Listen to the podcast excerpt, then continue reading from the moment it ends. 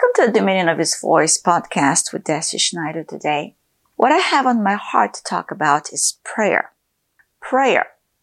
The prayer that we now have a right to pray. That being part of the body of Christ, we are now enabled to do the very works of God. And we know one thing that marked the ministry of Jesus here on earth is his times set apart to pray. It was his moments that he went up on a mountain, that he went to a quiet, remote place and spent time with his heavenly father. He prayed. It so marked his ministry and his walk on earth that the disciples marveled and they asked him, how do you pray? Teach us how to pray.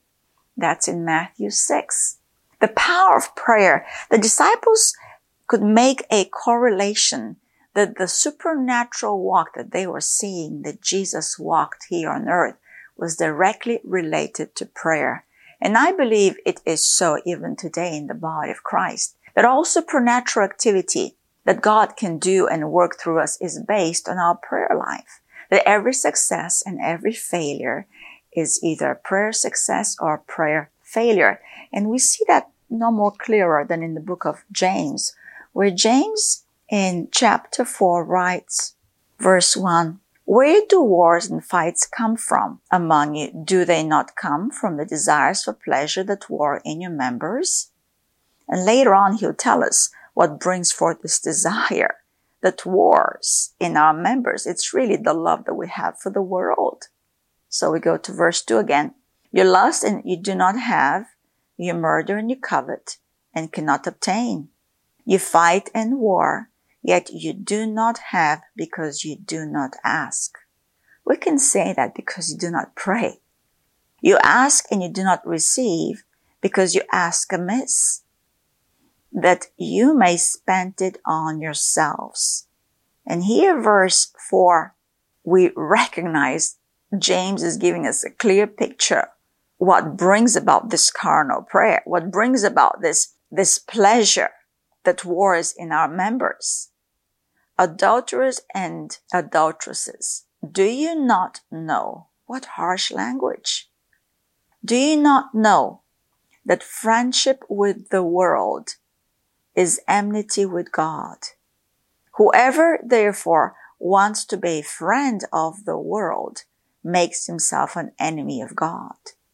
Can we then say that whoever wants to be a friend with God is a person of prayer? And we look at the Old Testament examples. I'm just mindful of Moses, especially and Joshua, of their time spent with God, of their time spent with God so much so that even their countenance reflected the glory of God. And those were under the old covenant. How much more now that Christ dwells within us and that we beholding him as an open mirror. And we've been being transformed into the image that we behold, which is the Lord Jesus Christ from glory to glory by the Spirit of the Lord. So right after that in verse 5, he says, Or do you think that the scripture says in vain, the Spirit who dwells in us yearns jealously. The Spirit who dwells in us yearns jealously. See, the transformation from glory to glory is by the Spirit.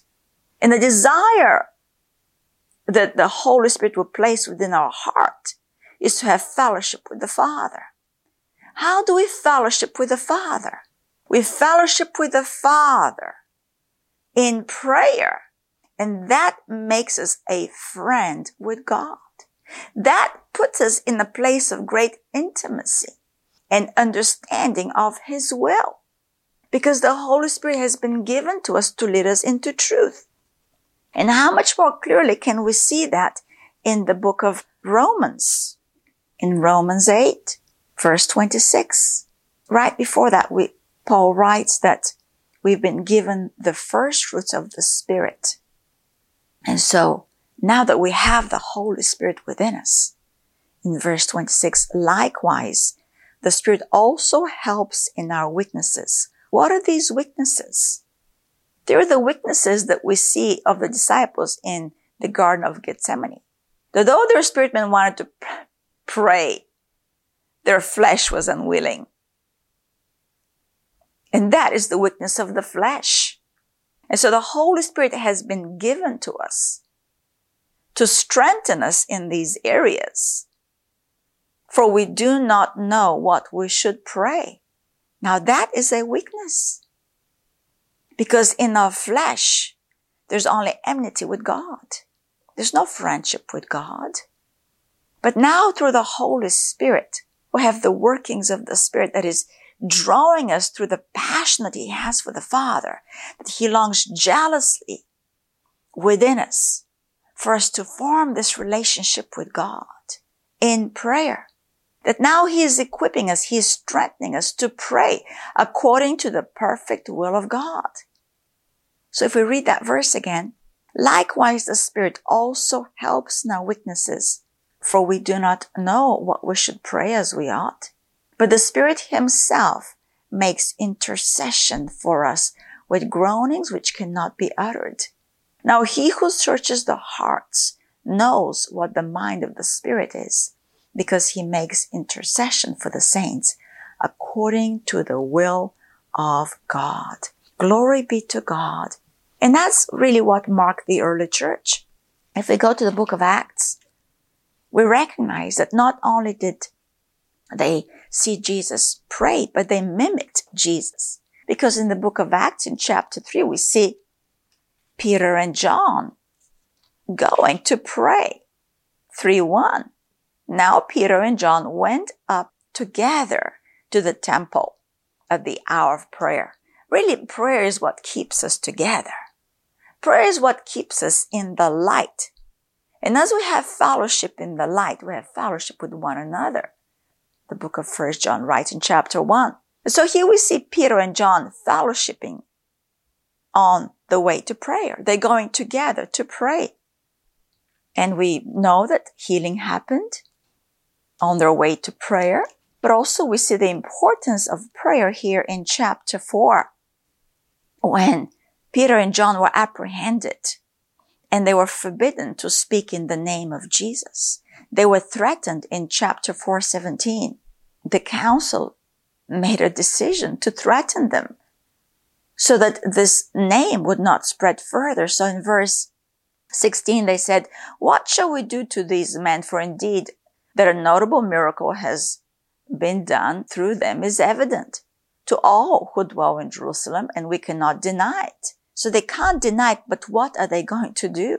But so that it spreads no further among the people, let us severely threaten them that from now on they speak to no one in that name. They would use fear. They would use intimidation. That truly is the tactics of the enemy. He can't hold the work of God by having someone deny a miracle in, in light of having seen a miracle, having seen the love of God in manifestation and demonstration through the healing ministry. But what he can do is he can threaten to silence that. So that intimidation works in the hearts of men and they'll draw back from the bold proclamation of the gospel. And so they, this, the council called the disciples and they said, they threatened them not to speak further in that name in verse 21. So when they had further threatened them, they let them go, finding no way of punishing them because of the people, since all glorified God for what had been done. So what happened? Instead of the disciples going and getting all excited for a great victory, they went and they reported the matter and they prayed. They prayed. And so without the ability to pray, and without exercising the power of prayer, there will be no victory. Because what they did is even though there was what seemed like a victory, they were released.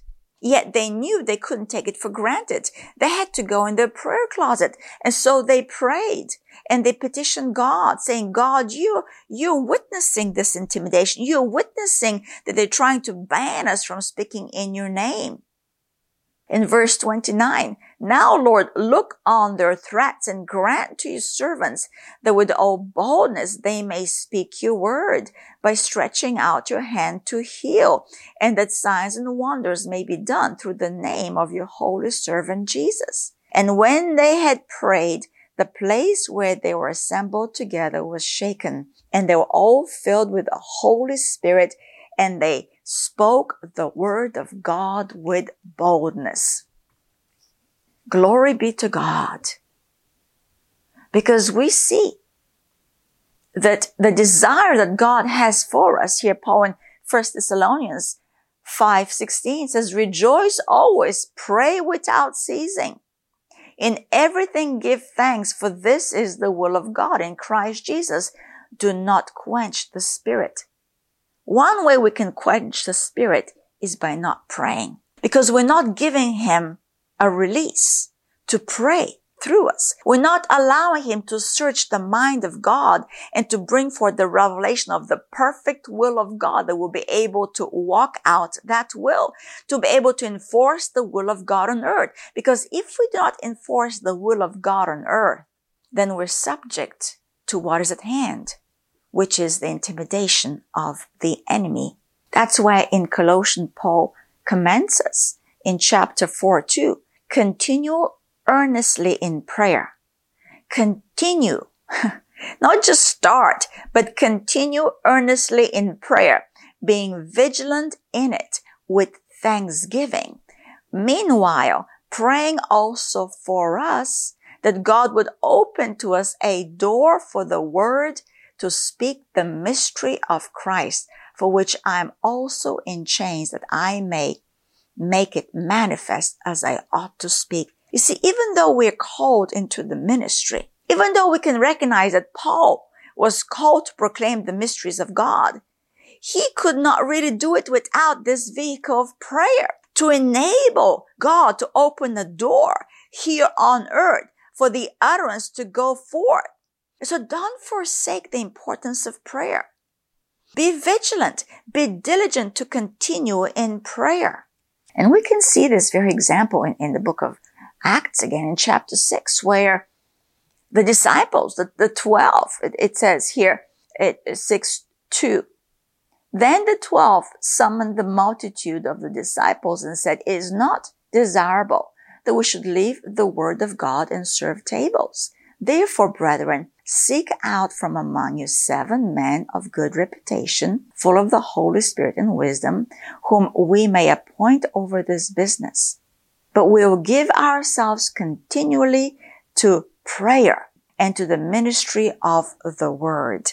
And so they knew the importance of setting themselves apart to pray just as they had witnessed Jesus do that in order to allow the ministry of the word of God to prosper. And we see because of prayer, how multitudes were added daily to the body of Christ, to the churches, to the local churches. And so without prayer, there's a great hindrance to the kingdom of God's expansion here on earth. And so today I'll encourage you, set time aside to pray. Set time aside to seek the mind of God. Allow the Holy Spirit to strengthen you in the area of the weakness that the flesh wants to impose on us and move us out of our prayer chair Allow the Holy Spirit to cultivate a spirit of prayer, a desire to long to spend time with your Heavenly Father. Thank you for listening to this podcast, The Dominion of His Voice, today with Deci Schneider. Be blessed.